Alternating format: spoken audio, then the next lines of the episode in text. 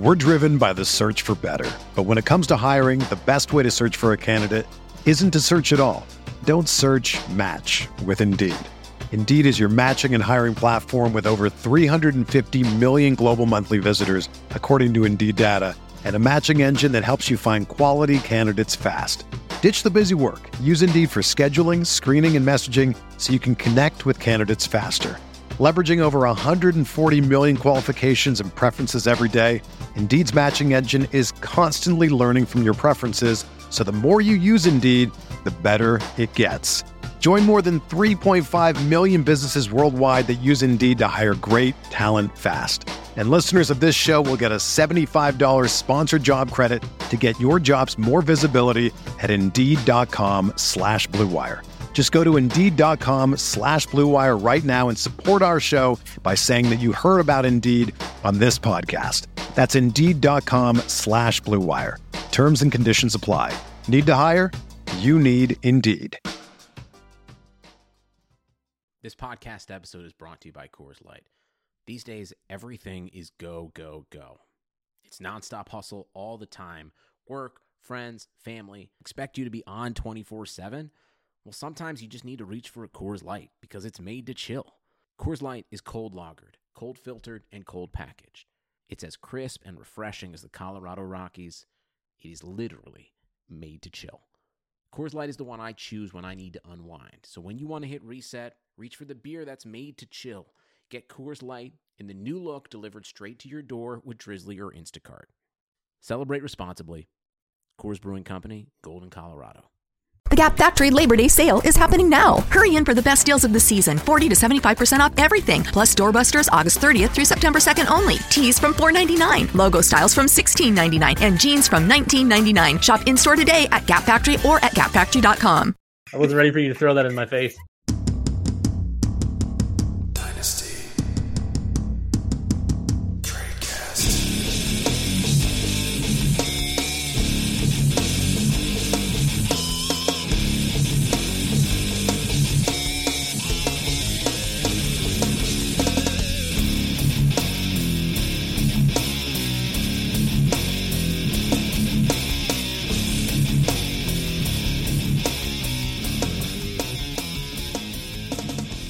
Hello, ladies and gents.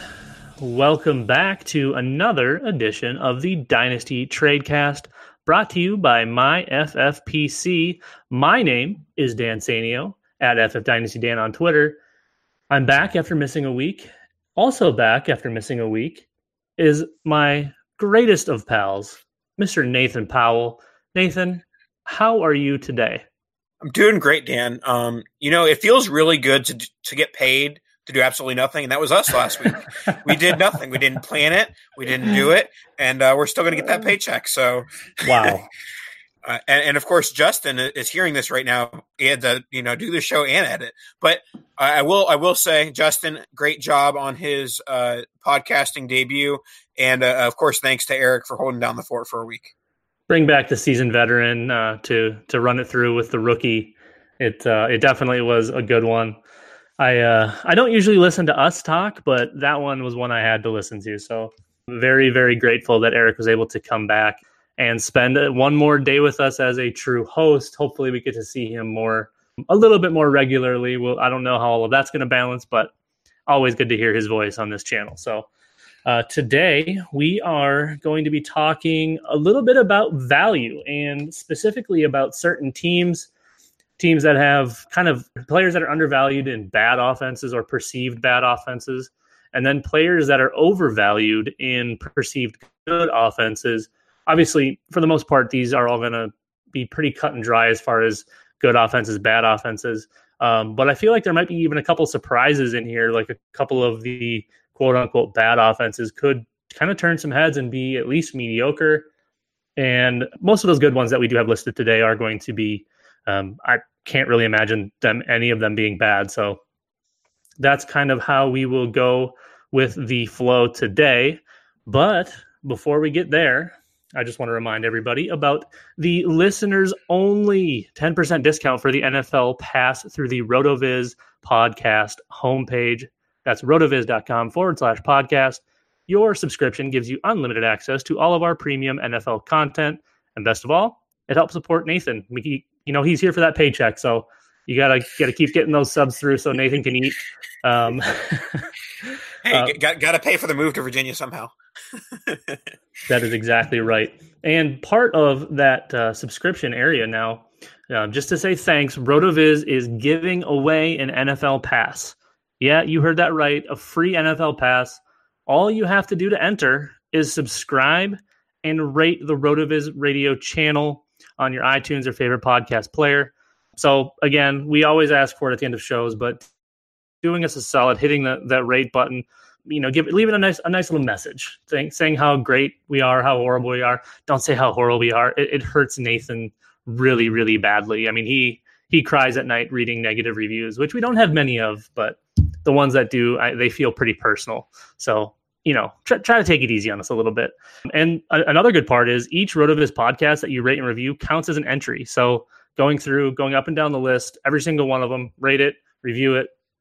We really appreciate the honest feedback. And even if it's just feedback to get in for the entry, uh, obviously we just want to kind of keep spreading the word about all of these podcasts and, and getting the name out there. So the more reviews, the more chances you have to win. And another cool thing is if you already have a sub, it'll add on to the back end of it. So there's really no reason for you not to enter the contest. So again, just get in, rate, review. Uh, the winner will be announced on upcoming shows.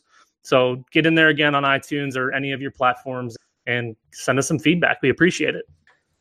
Okay, uh, so now with all of that out of the way, we are going to hop into the undervalued portion of the value show.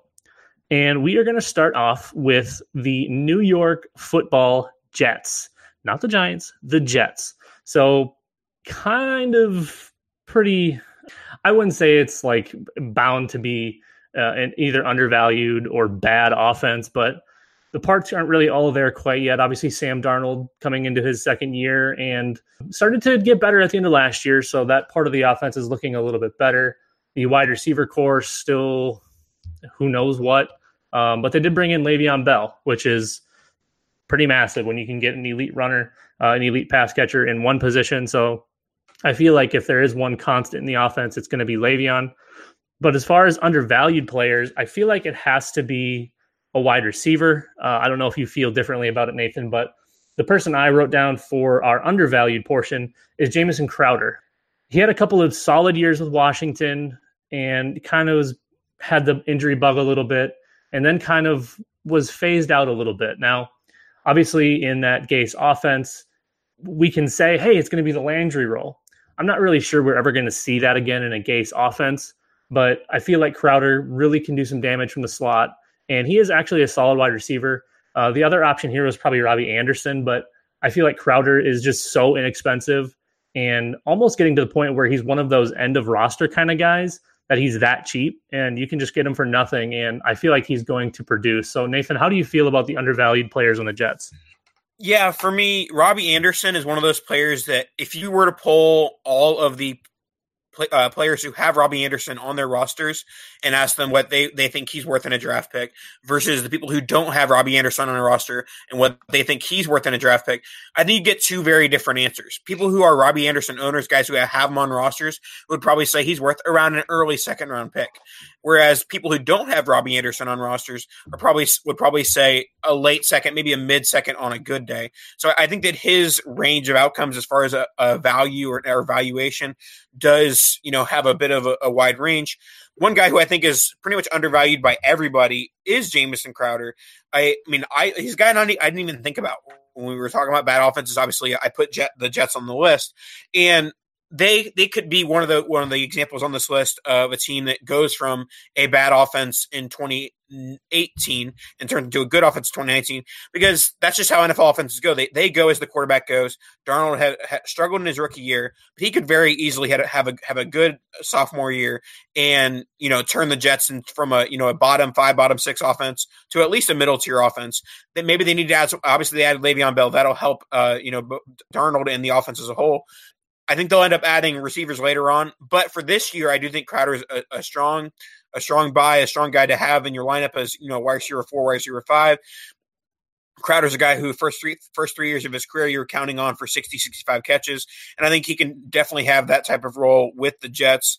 Um, and and if when people talk about Enunwa or or Crowder, I would prefer Crowder because I think that he will get more of the volume in that you know slot role.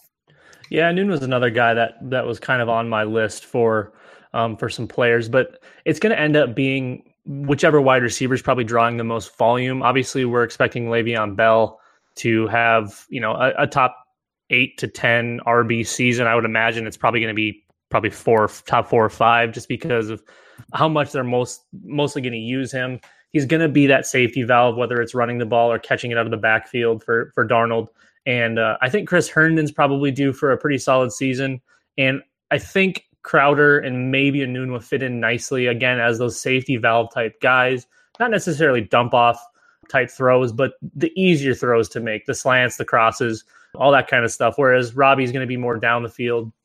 And we did see some success in, in Gase's offense down the field a little bit with a guy like Kenny Stills uh, when he was in Miami, or he's still in Miami, but when Gase was in Miami. So I feel like the down the field play, assuming Darnold's, you know, they, they kind of open it up a little bit more for him as he gets more comfortable and and offense kind of comes a little more naturally to him.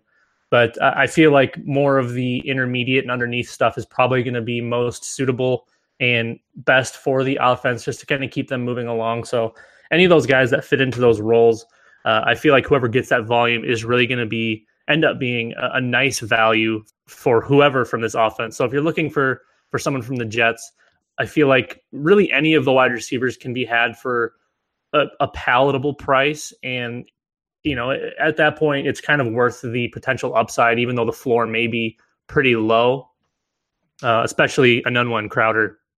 And then obviously Bell is going to be your high end piece. Uh, so let's move on to the next offense uh, in our bad offense category. Some undervalued players. Nathan, for the Jacksonville Jaguars, uh, I know Eric would be so proud of me for not saying Jaguars. uh, who are you kind of feeling here for for some for a targeted asset that's maybe a little bit undervalued? Yeah, so often when you have a guy that you end up acquiring a bunch, whether it be you know because you really liked him as a rookie or you liked him post draft in, in rookie drafts, when they struggle in year one and their price gets even cheaper, you tend to try and even acquire even more shares or just become that much more dead set on you know him being worth what you know what he's currently being drafted as. DJ Chark is being drafted at wide receiver 92. That is a very, very low cost for a player who was a second round NFL draft pick, 61st overall to the Jaguars in 2018 draft, 6'4, 198 pounds, and he's a deep threat, uh, 17.9 yards per catch in his uh, uh, junior year and 21.9 yards per catch in his senior year over at LSU.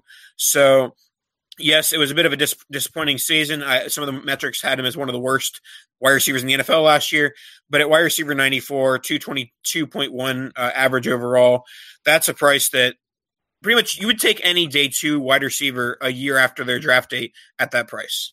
You also have to add a little context as far as who is throwing him the ball and the type of offense that was being run. And obviously, with Nick Foles being in there now, uh, we watch what he can do in Philly, throwing the ball down the field, and, and Chark fits that bill, like you said, absolutely beautifully.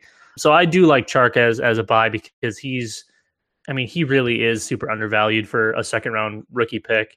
And you know, once we get into next year, maybe that that draft capital starts to wear off a little bit. And now we actually worry about the player itself. But for now, I think draft capital is still relatively important. And another guy that I really think is he he's approaching being properly valued, but I still think flies under the radar just because he's in Jacksonville and and the stigma with that offense. Um, and that's Dede Westbrook. Uh, he was one of my favorites coming out, and I feel like he he did a lot of really good things, especially last year. But again, because of the offense, because of who's throwing him the ball, it's kind of hard to to really stand out. Now, last year he did have 100 targets, which was kind of it feels like a lot more than he he got, but that's again the part of the offense ended up with like 700 yards, five touchdowns. I feel like those numbers are very easily attainable. So you're looking in that 60 to 65 catch range. I feel like the yards per, per catch is going to go up. Uh, I mean, pretty pretty good at least. He only caught 10 10 yards per catch or something like that last year. So I feel like that can definitely go up. I feel like the catch numbers can stay relatively constant, and I feel like the touchdown numbers can can probably go up with you know the four or the five he had last year. Uh, I feel like that could easily, very easily, be eight, especially with Foles back there, just kind of flinging it around. So uh, I do like Dede. I feel like he's kind of in that. Uh, you know, we just talked a little bit about Robbie Anderson. I feel like he's probably close to that range for value, uh, but I feel like you know by mid-season he very easily could be worth a, a, mid to late first, assuming that he starts to produce and, and clicks with Foles. But again, with this offense, it, it's not like a high-powered offense. Yeah, you have Leonard Fournette back there and you know he's just going to pound the rock. I would assume for 12 games, like 600 times until he's inevitably hurt. And then you've got a whole slew of wide receivers that you really don't know what to expect. You know, you do have DJ Chark, you have Dede Westbrook, you have Marquise Lee coming back, and and then you bring in, you know, the the I think Josh Oliver is their rookie tight end. And there's just kind of a lot of unknowns in the offense. So, a, lot like the Jets, I feel like the buy here is at the wide receiver position, and it's basically wherever you can find that value. So, DJ Chark is kind of like your Jamison Crowder in the last with the Jets, where he's almost approaching that end of roster guy, and he really shouldn't be. He's one of those guys like I mean, we just talked about. He's a second round NFL draft pick, and his value only went down because of a, the offense, and B, how he was used. So uh, I feel like he grows. I feel like Dede just uh, the third year breakout. Uh, I know it's talked about quite a bit, but I feel like he's definitely a contender for for legitimate third year breakout, pushing that thousand yard barrier, assuming he's getting the targets to do so. So, uh, uh do you have anything else with Jacksonville? Yeah, I mean, the one thing to hit on, obviously, we talked about a number of lower value players. I know Dede is approaching top 100 pick, but the, the, the premier asset on the Jaguars is Leonard Fournette, whether he has the injury injury concerns or not. But there was some some positive news that came out of the, the latest mini the mandatory mini camp. It was that he weighed in at 223 pounds, uh, which he said was the skinniest he's weighed in at since he was a senior in high school. So uh, for people who worried about him being too slow uh, and you know just constantly you know getting tackled in the backfield, hopefully being slimmed down to that 223. There was a picture. It was the opposite effect of the Eddie Lacy picture. It, the, the, picture made him look like he was like 195, and was like, "Whoa, that looks like a guy who can catch 30 to 30 to 40 balls in a season." Definitely, yeah. It should help his explosiveness, and uh, if you are in search of a running back or a higher end asset, and you've you've got the capital to spend, you know, Lenny's starting to get to that point where he's his value is a little bit more palatable. Uh, as we get closer to the season, I think we see that that value continue to rise, and especially once he's on the field and, and being used, he'll start to get back to that probably pretty high price. So I think this is probably your final window to buy Fournette until the inevitable injury. But with the weight being shed, and and if he can kind of control that, I mean that's that's kind of a big big deal because that, that should help him stay on the field a little bit more. Obviously, you know, we talk about running back size and prototypes and all that kind of stuff, but uh, Fournette was kind of one of those rare breed type guys that everyone was super, super excited about and just that, that physical freak. So hopefully the weight being off helps him stay on the field and and brings back his explosiveness, which should inevitably help his his health because like you said, he's not getting hit a million times in the backfield every single game.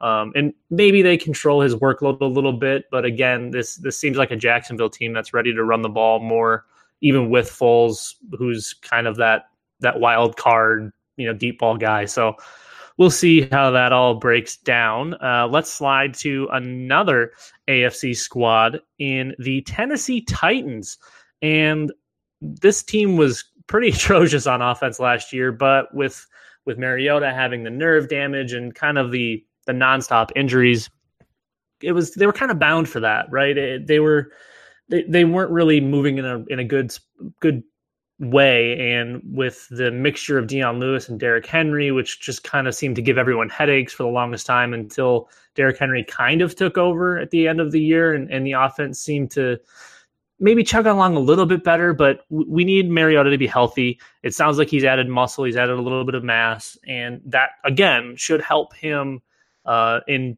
the other way that it helped Leonard Fournette. It should help Mariota be a little bit more sturdy, takes a little bit more impact that way. He's one of those guys that I've always been a fan of. and he very easily could have could be the undervalued person in this offense, assuming health, because you know Mariota again was was a top pick in the NFL draft and and all sorts of potential coming out. He just can't stay healthy. However, on our list, Mr. Nathan Powell, I believe you have someone else listed. Yes, I have the newest member of the uh, Titans offense, and that will be AJ Brown. Uh, obviously, coming coming out, he was you know one of the high, more highly ranked players in Dynasty at wide receiver. Ends up going in the second round. He had uh, 1,320 receiving yards, six touchdowns in his last season in college. In 2017, 1,252 receiving yards, 11 touchdowns. A very productive receiver at, in the SEC, as well as splitting time with DK Metcalf uh, and uh, what's the other name? Uh, DaMarkus Lodge as well. A number of you know talented players in that wide receiving uh, core in order to share, and he was the best one of the bunch. And now he enters Tennessee, and this uh, I'll just you know have my uh, dynasty admission of the day. This is kind of a, a factor of we, one of our leagues every year. We draft the Sunday after the NFL draft, and that means that there is no ADP at that point. It's more so you're, you're drafting, you know, the players that you think are best. There's no oh, will this guy last till later on? If if if you have a guy ranked third and you have the third pick, you pick him third, and so I drafted AJ Brown 103 in a rookie draft that looking back, I, I don't regret it because I still think that he should be the 103, maybe 104 behind Miles Sanders.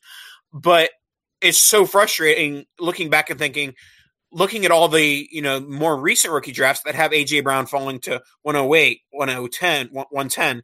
I'm seeing AJ Brown fall to the end of the first round, and it's incredibly frustrating as someone who took him at 103. Uh, do you think he be- belongs at, towards the end of the first round, or do you think I was more right taking him at 103? I think you were closer. I feel like he's probably that that just in front of mid range. He's probably the 105, 106 for me. Again, the the landing spot I think deterred a lot of folks, especially now and I, I feel like 103 was still maybe a little bit high, but again, at the time, like you said, there's no ADP. You can't you, you kind of just got to roll with your guys. And and like you mentioned again, he was one of the top two wide receivers being looked at, top three wide receivers being looked at, and you kind of forced your hand there. And and now seeing him go late first, I've even seen him slide early second in some leagues, which is that's insane to me. And you get guys like uh, Mecole Hardman going in, in front of him, and and I just I, I don't get that. You know, he was he was drafted to a team to I would imagine be the number two there. Obviously, some people are writing off Corey Davis like he's a dead body, like he didn't just have 65 catches for like 900 yards last year with absolutely no one playing quarterback, or when his quarterback was there, he had half of an arm. So I feel like the offense could take a huge step forward this year with some more of these guys in there. And I feel like AJ Brown should be a mid first. And and if you're if you're still drafting or you haven't drafted in your rookie draft and you're able to slide into 106, 107, 108 to get him, uh, I feel like that's worth it all day because eh, he's definitely worthy of a higher pick. Uh, and I know people are starting to go crazy over the running backs and and all that fun stuff, but AJ definitely was one of the the top end wide receivers in this class, which had previously been seen as a premier class. Obviously, that that changed a little bit with time, but he's still he's still going too late. And I, feel like Corey Davis just the perception of him seems lower than it should be, even though his maybe his ADP or his market is staying relatively consistent to where he should be. I think it kind of depends on the league. Some some owners are are backing off with the addition of AJ Brown. Some are unsure because of what Marcus Mariota has been doing the last couple of years with the injuries and and whatnot. But I feel like Corey Davis is still a nice price as well. Maybe not undervalued, maybe maybe properly valued, but in a lot of cases, properly valued is still kind of undervalued because you're getting him for a decent price. So uh, I do like the AJ Brown call here. The Gap Factory Labor Day sale is happening now. Hurry in for the best deals of the season 40 to 75% off everything. Plus doorbusters August 30th through September 2nd only. Tees from $4.99. Logo styles from $16.99. And jeans from $19.99. Shop in store today at Gap Factory or at gapfactory.com. The Gap Factory Labor Day sale is happening now. Hurry in for the best deals of the season 40 to 75% off everything. Plus doorbusters August 30th through September 2nd only. Tees from $4.99. Logo styles from $16.99. And jeans from $19.99. Shop in store today at Gap Factory or at gapfactory.com. Not really anybody else outside of Mariota that I'm really targeting just because I think Henry is getting to the point where he's probably overvalued again. Corey Davis is close, and there's not really much else that I'm that I'm interested in. Not really anything else that's going to be fantasy relevant. We'll kind of see what happens at tight end. We'll see if Delanie passes that torch to Jonnu Smith. But again, Delanie was one of those guys where that was that was kind of Mariota's that was Mariota's boy, and, and he targeted him early and often when when both were healthy. So there's definitely some potential for this offense. I feel like this is one of these in the quote unquote bad offenses that could take a, a decent sized leap this year, assuming the health at quarterback and become at least a middle of the road uh, offense rather than a, a, legit bad one. So let's move to another uh, legit bad offense. Who, uh, again, this is a team that I could see taking a big step this year. We'll see how the growth of the young quarterback transpires. But we're talking, of course, of the Buffalo Bills, led by the uh, superstar rocket arm Josh Allen, who have kind of turned a page on, oddly enough, because mostly because of the the running attributes. But uh, a mess of a backfield. They bring in Dev- Devin Singletary. Obviously, Shady McCoy is still there. Bring in what Frank Gore or something. I, I, I mean, there's too many bodies. T.J. Yeldon. Now that backfield, I, I feel like we kind of have an idea as to what the plan is for the offense, just by how many running backs they continue to bring in and and kind of keep around. Obviously, the the mo of the offense has been run the ball for the last couple of years, so that may change a little bit, but again, with the amount of running backs they're bringing in, that's probably a, a pretty decent avoid unless you're getting them for super cheap. My guys to go after in this offense are going to be the wide receivers. Again, it's kind of a common theme up and down, targeting those, whichever wide receiver is going to be getting the targets. And at this point, it's kind of hard to tell. Zay Jones has been pretty darn good uh, with the limited use. Even, I mean, last year was was not. Um, I, I don't want to say anything special. He played 16 games, which I, I think I probably wouldn't have realized that, but he did have 100 targets, and that's probably a decent baseline coming through because I think they're going to want to get Josh Allen throwing the ball more. And uh, again, he Zay was a solid player. He's not great by any means, but he's definitely a solid wide receiver. He can do most most things that you need him to do as an outside receiver. But the guy I'm, I think I'm targeting even a little bit more aggressively is Robert Foster, who had some really big splash games, who was a former five star recruit. And, you know, coming out of Alabama, he, he didn't get the love that most Alabama players get. Now, he only had 40 some targets last year, played in 13 games, but I mean, he was a big factor in the games that he was in. He averaged 20 yards per catch. So as as just a, a lone deep deep ball threat, Foster and uh, Josh Allen connection is that's kind of big time. Uh, they're they're big splash plays. He's an ideal guy for me in best ball leagues because I feel like his big games are going to win you weeks, and the rest of the weeks are going to be kind of you're frustrated that you started him in normal leagues. So um, ideally, he's my target in best ball leagues, but I feel like he could kind of turn into your every week type guy. Maybe not a, high end type wide receiver, but a nice wide receiver four, five, six just to have on your roster, to fill in for bye weeks or the potential. Maybe he lands and and maybe that the home run just you know it goes and uh, I, I, just I feel like one of these two is bound for a really nice season. I feel like Josh Allen takes a little bit of a step forward. I'm still not fully convinced that he's the quarterback everyone wants him to be, but I feel like he's definitely serviceable, and the big arm goes a long way with explosive assets. So, uh, Nathan, I don't know if you have similar feelings to these guys, if you have someone else you're targeting, but for me, it's it's targeting which, and again, hard to know right now, but whichever wide receiver is going to be pulling a lot of the volume. Yeah, I I think that I'm pretty much share your opinions, but I kind of flip between the two. I would say that Jones is more so the target, and I think that Foster is a nice value right now. But the reason why I don't think he's the target right now is that in the places where I have Robert Foster, I've been trying to make you know several trades with teams, you know, bigger trades that don't involve Robert Foster, and the other team is always trying to say, "Oh, we'll throw in Foster too." And I'm like, no, Foster at this point is more than just he's more than just a throw-in piece. If you want Robert Foster to get thrown in, something else is going to be coming in on your side of the deal. Whereas Zay Jones, at this point, if it's a much bigger deal and someone says throw in Zay Jones, I don't see very many people that aren't going to say, okay, I'll throw in Zay Jones just get this deal done. So uh, Foster is no longer in that throw in territory. He's in the legitimate, like, okay, this guy has dynasty value. This guy, you know, should be valued as like a, you know, early to mid second round pick. Whereas Zay Jones, he, he's a throw in, but he is a nice buy right now. Uh, because the uh, possible volume and just the fact that you know he, he could have that year three prototypical breakout. So I, I love Zay Jones as a buy right now. I'm, i may even make some offers right now, right after we do this podcast, because he's he's a guy I haven't really been thinking about per se, and that might might be because of guys like Cole Beasley and John Brown. But I don't think that those signings uh, killed Zay Jones necessarily.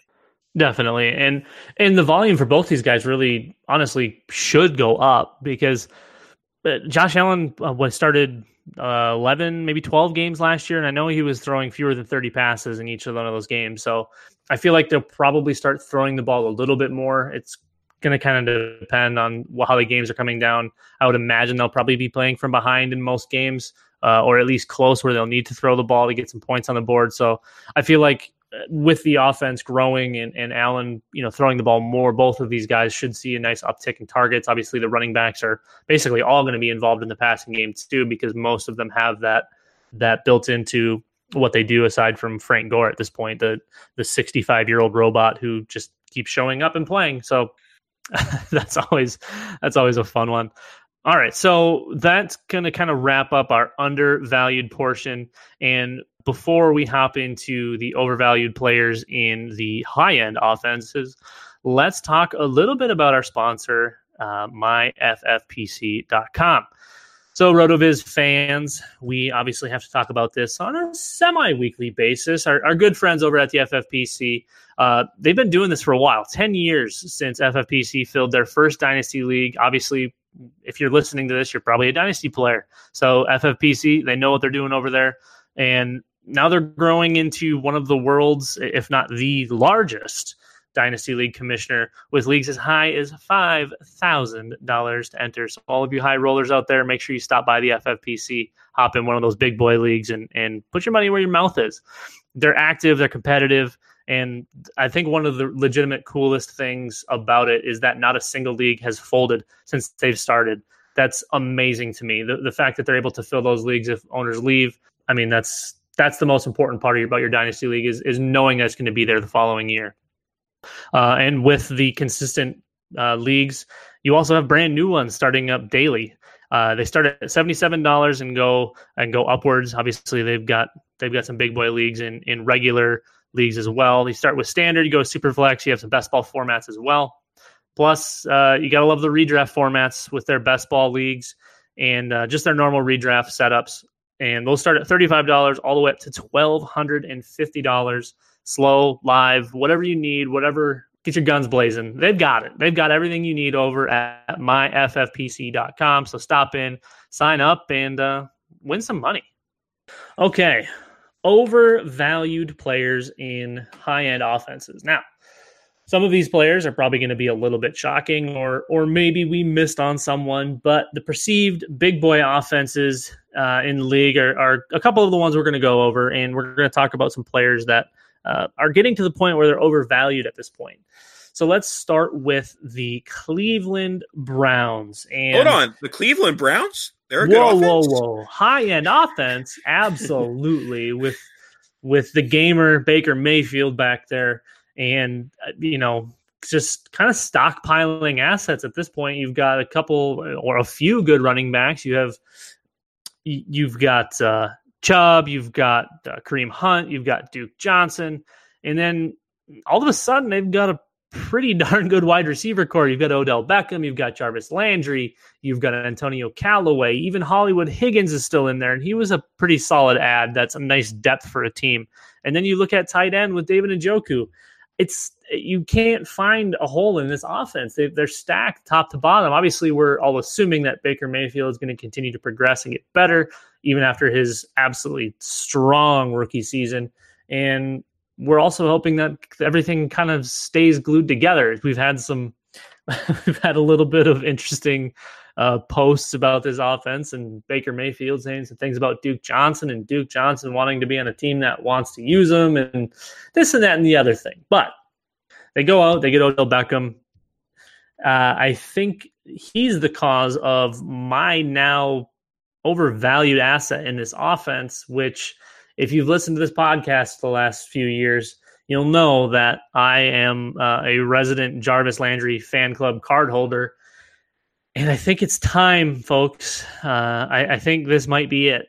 Jarvis Landry is my overvalued player here, and and it really, really hurts me to say because he's always had the volume he's always done just enough with those targets to put up uh, you know, uh, he's he's been able to do more than what he's been valued as, and I think we're finally at the stage. Even though his price has gone down just a little bit, we're finally at the point where his volume is not going to exceed his price, and and that hurts. Now, obviously, things could change; they could use him differently, but with the way the offense is, bringing in a, a true number one in Odell and you know, really building up that running back core. I feel like I feel like it might be time.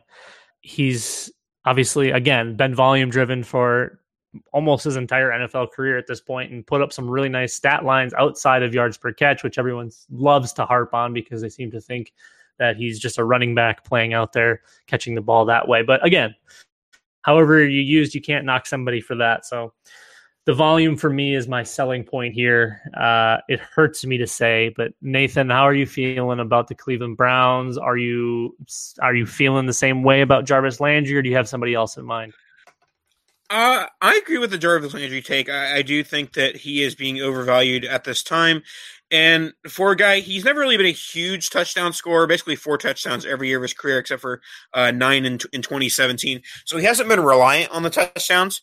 But I don't see where Jarvis Landry scores touchdowns this year. I think Odell Beckham gets it at wide receiver. David and Njoku gets it at tight end, and then the running backs are sure to get plenty of red zone touchdowns as well. So I, I think that he might struggle to get to his you know baseline of four uh, receiving touchdowns, and wide receivers who don't score touchdowns just have a very limited ceiling and and a low floor as well. So uh, there are a number of things that play with with Landry, and I think that if if there's an injury to one of the bigger guys, whether it's an Njoku, a Beckham, then he might slide back into getting the amount of volume he needs to be a, a wire a dynasty or you know fantasy wide receiver too. But as currently constituted, I'm not sure that the targets are there for him.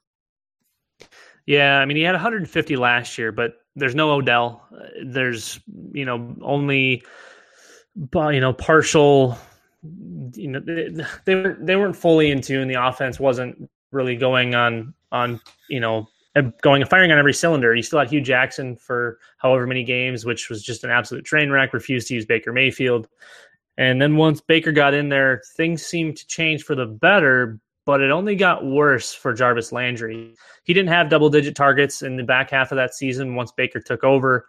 Yes, he still had some nice fantasy weeks, but he wasn't doing the things he was doing when Hue was running it, and he wasn't doing any of the things that he was doing in Miami with those really big target games.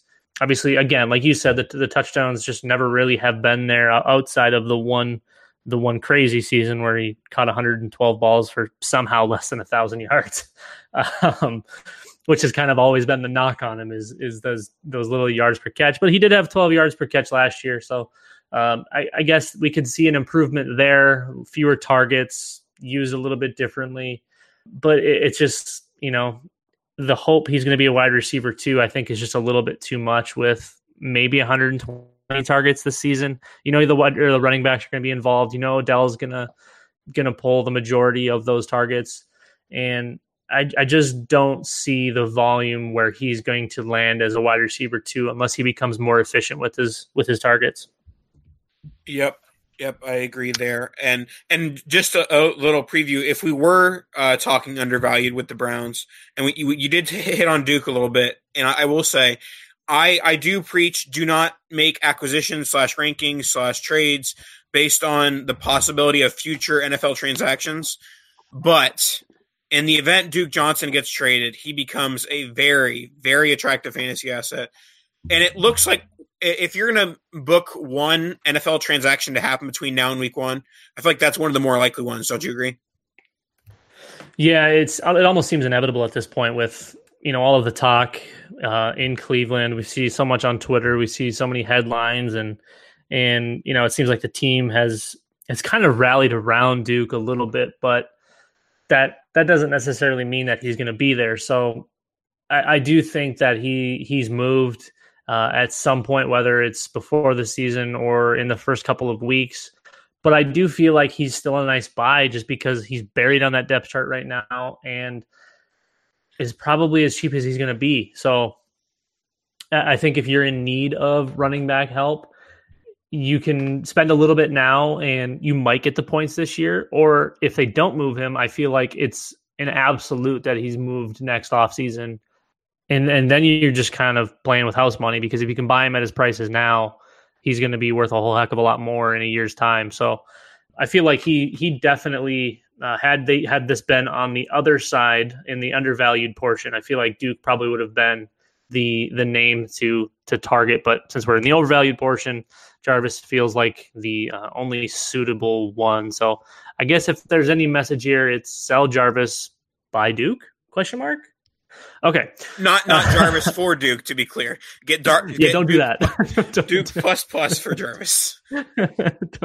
yeah, do not sell Jarvis Landry for Duke Johnson. That that would go well for you. Uh, okay, next offense. Very good offense. Uh, offense number one last year? Question mark. The Kansas City Chiefs, led by Sir Patrick Mahomes, uh, absolutely exploded last season. Uh, obviously, wide receiver who shall remain nameless.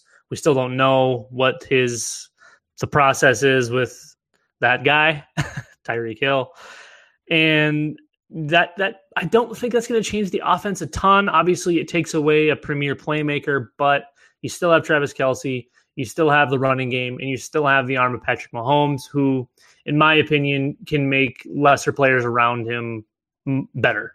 Uh, you know, they still have the Sammy Watkins. Uh, obviously, you've got guys like um, Demarcus Robinson and and Chris Conley's. St- uh, no, Chris Conley's not there anymore, is he? He's he's in uh, Jacksonville. Jacksonville. Hardman comes in, and you know the running backs are kind of kind of messy, but we saw production from them, and, and it's in Andy Reid offense, so you're going to see running back production. But I feel like because there isn't a real, I, I don't want to say they didn't, you know, they didn't pay up for Damien Williams because he did get the contract, he got the extension, and and they paid a little bit for him. They didn't pay a ton for him, but I feel like he's still kind of the overvalued guy here. Are you seeing that the same way? Yeah, I mean, I think it honestly is one of those things that depends on the owner that you talk to, and it might be the same situation where if you talk to the Damien Williams owner, the price can be much higher than if you were to talk to the non-Damien Williams owner. Oh, it's like, oh, I'm willing to pay a mid-second for Damien Williams, and the Damien Williams owner is like, well, I want a mid-first, so you're a whole round off. But yeah, I, I do think that he is the, the, most overvalued of that Chiefs offense. Uh, James Williams, the I believe UDFA uh, was cut uh, from the Chiefs uh, this past week, and so then people were like, "Oh, is Darwin Thompson really going to be a threat to Damien Williams?" As you know, the, the, the way to hype up Williams and his price. But I've never been the biggest Hyde fan in the world, but he is a legitimate threat to, to Williams. Uh, at the very least, I think they both eat into each other. They both end up being, you know, RB twos, or at least you know low end RB two, high end RB three. I think both of them end up end up being. I, I, don't think that Williams is the workhorse in that backfield. Uh, you know, over the course of the season, and even if he is, that offense is not the 2018 offense. Uh, you know, you, you got to assume Tyreek misses some time. You got to assume some regression involved in just you know general not being the best offense ever. So I, I, think that there's a number of ways for Damien Williams not to live up to his redraft price tag. I, I honestly, I think that his redraft price tag is scarier than his dynasty one. His dynasty one is still uh, kind of okay, but he's being drafted as an RB one in redraft, which I think is very scary.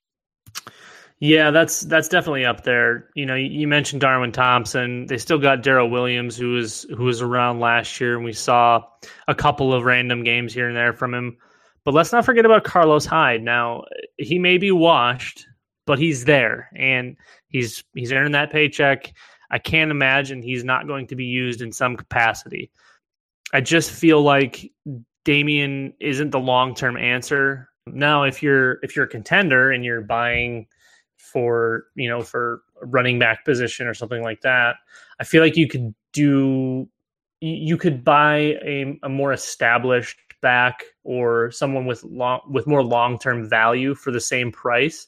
Um, that doesn't that doesn't mean I don't like Damien Williams. I feel like I feel like he can produce nicely as we saw last year.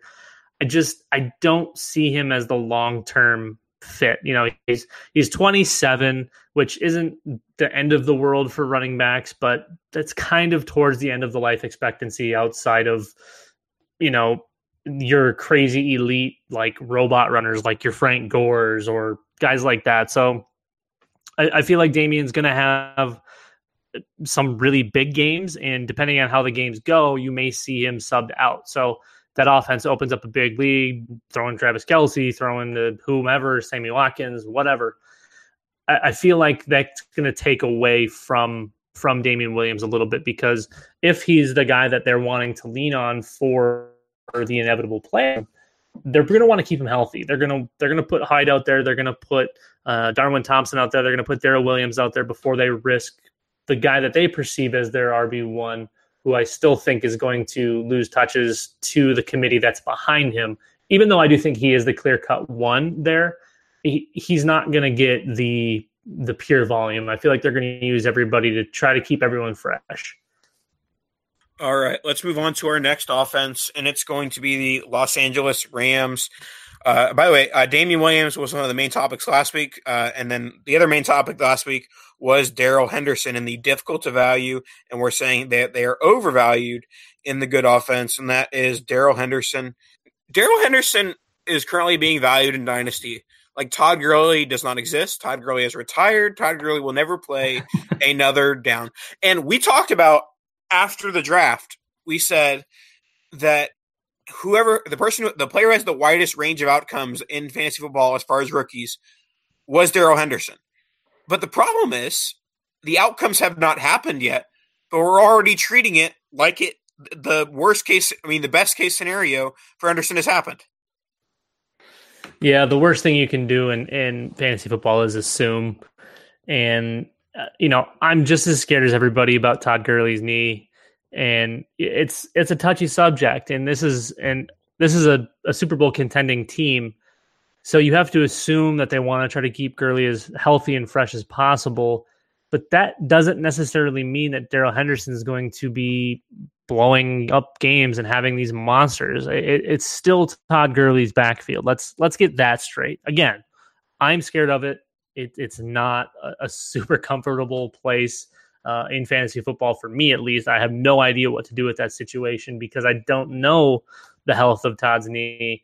It seems like they're being a little bit overprotective about it, which is probably smart when you have an elite asset that you're paying all that money to.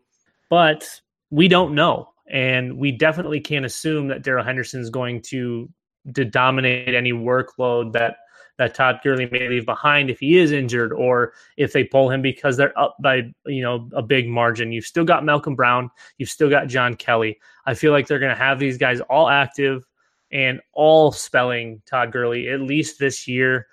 Um, now, Darrell Henderson was an amazing running back in college. I'm not taking that away from him. I think he was he's going to be a very good NFL player, but I don't I don't see him taking away work from a healthy Todd Gurley, even if the Rams are being protective of that leg. So I think as a community, we need to chill a little bit on Darrell Henderson. It's gotten out of hand. Again, we're all scared of the knee, but let's let's cool it. But let's be honest, Dan, and I know you saw this tweet as well. Uh, one of the best moments of the offseason so far was when you saw our good friend Halal draft Darrell Henderson 101. Halal, for those who don't know him, is known for some hot uh, takes.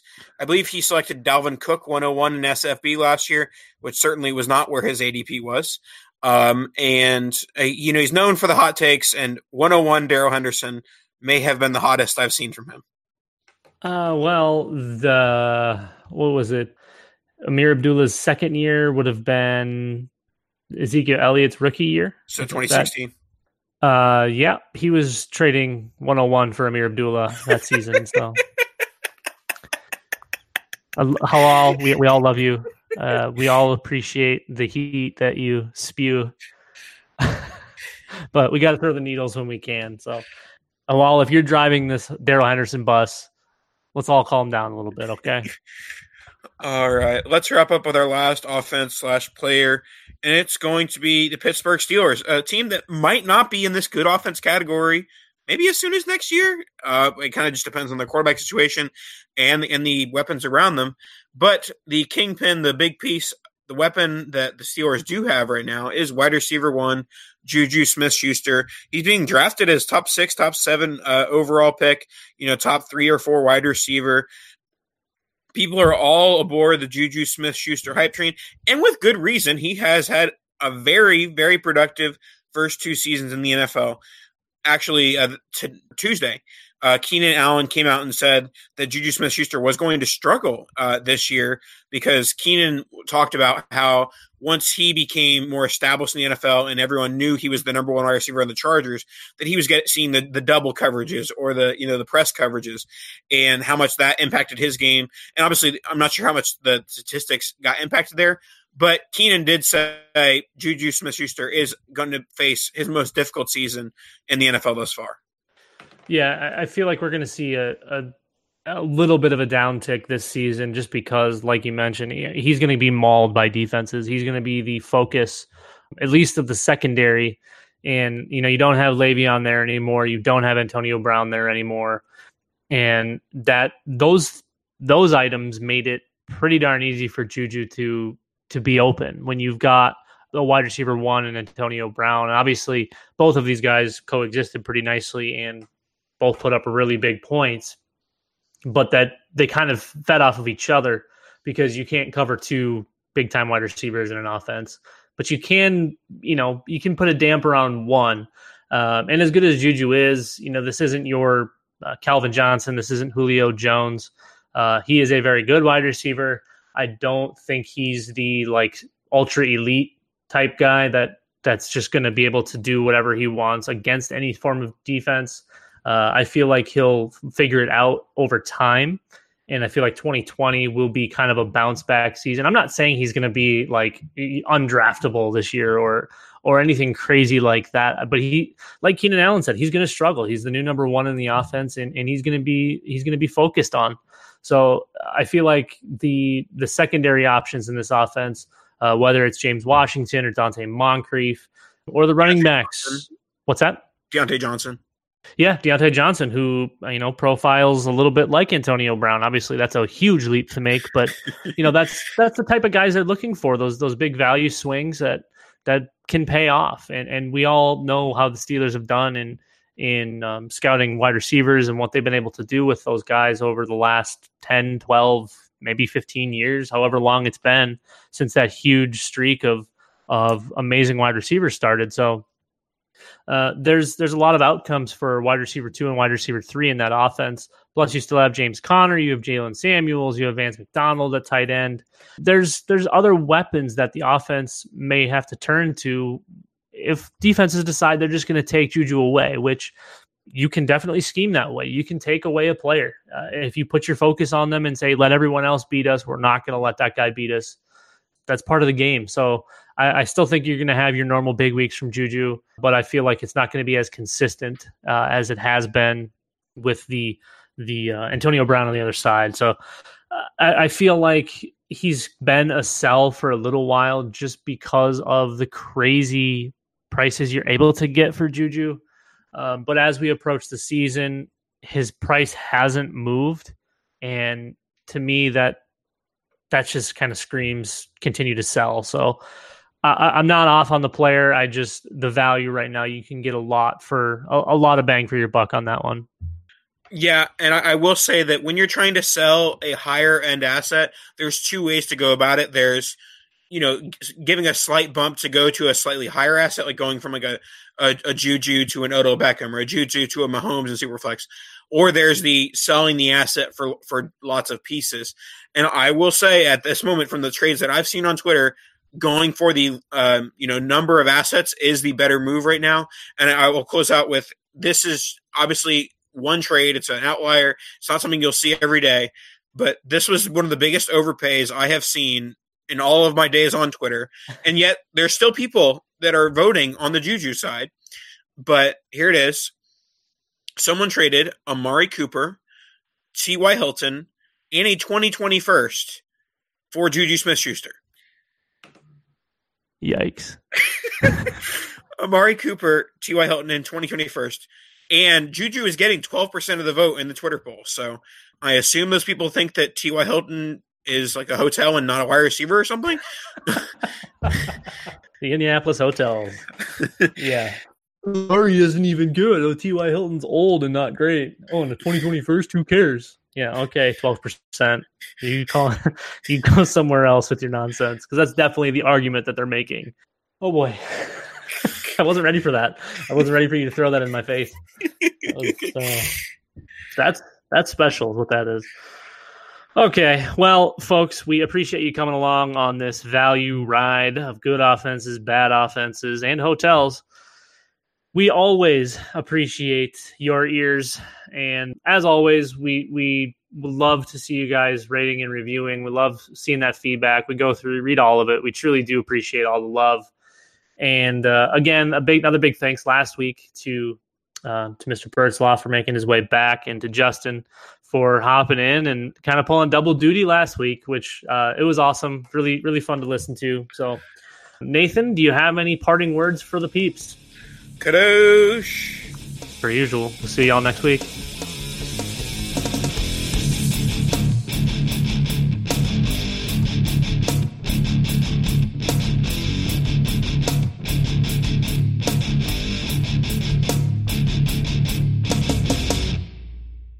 Factory Labor Day sale is happening now. Hurry in for the best deals of the season 40 to 75% off everything, plus doorbusters August 30th through September 2nd only. Tees from $4.99, logo styles from $16.99, and jeans from $19.99. Shop in store today at Gap Factory or at gapfactory.com. The Gap Factory Labor Day sale is happening now. Hurry in for the best deals of the season 40 to 75% off everything, plus doorbusters August 30th through September 2nd only. Tees from $4.99, logo styles from $16.99, and jeans from $19.99. Shop in store today at Gap Factory or at gapfactory.com. Sugar Ray Leonard, Roberto Duran, Marvelous Marvin Hagler, and Thomas Hearns.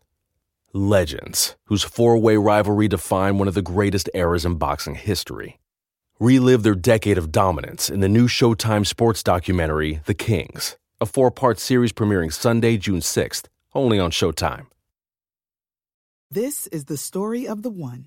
As head of maintenance at a concert hall, he knows the show must always go on. That's why he works behind the scenes, ensuring every light is working, the HVAC is humming, and his facility shines. With Grainger's supplies and solutions for every challenge he faces, plus 24 7 customer support, his venue never misses a beat. Call quickgranger.com or just stop by. Grainger, for the ones who get it done.